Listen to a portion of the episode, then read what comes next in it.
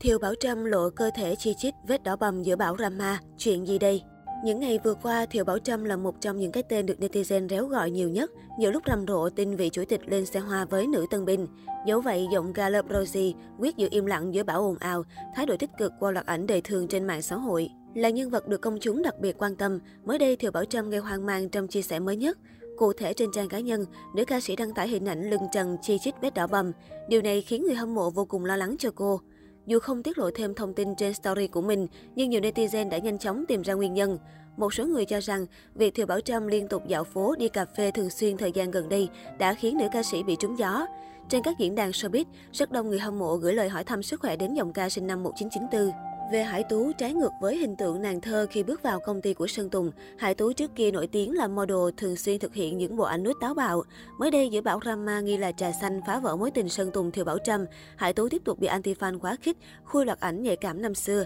Theo đó, nhiều khoảnh khắc nữ diễn viên độc quyền công ty Sơn Tùng không một mảnh vải, tạo dáng nóng bỏng đang lan truyền trên khắp các diễn đàn mạng xã hội. Nhiều người choáng váng vì không nhận ra Hải Tú, anti-fan quá khích không ngừng để lại những bình luận mỉa mai chế giễu nữ diễn viên. Tuy nhiên, hành động của bộ phận anti-fan này được cho là phản cảm và cần lên án.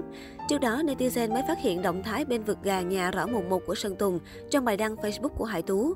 Theo đó, dưới loạt ảnh mặc váy hoa ngồi trên bãi cỏ như nàng thơ của Hải Tú, có một dân mạng đã mỉa mai về việc Hải Tú cố tình mặc theo phong cách váy hoa bánh bèo.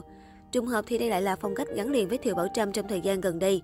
Cụ thể, một tài khoản đã nói với Hải Tú, dụ chị vô thay cái váy hoa rồi ra chụp chung, chưa gì chụp rồi đăng rồi bé này ghê quá đi. Đáng chú ý, Sơn Tùng đã đích thân vào vẫn nộ bình luận này, dù không biết ý đồ cụ thể của nam ca sĩ là gì, nhưng netizen liên tục cho rằng đây chắc chắn là một hành động nhằm bảo vệ tình tin đồn của anh. Được biết cách đây ít ngày, mạng xã hội lan truyền tin một nữ diễn viên đã hạ sinh con đầu lòng cho chủ tịch. Ngay lập tức, khán giả liền xéo tên Hải Tú và Sơn Tùng.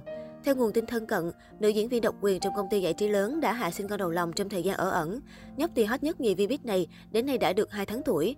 Trùng hợp ai cũng biết rõ cô HT đã vắng bóng trong làng giải trí được 11 tháng, trùng khớp với thời gian mang thai và số tháng của em bé như thông tin được lan truyền.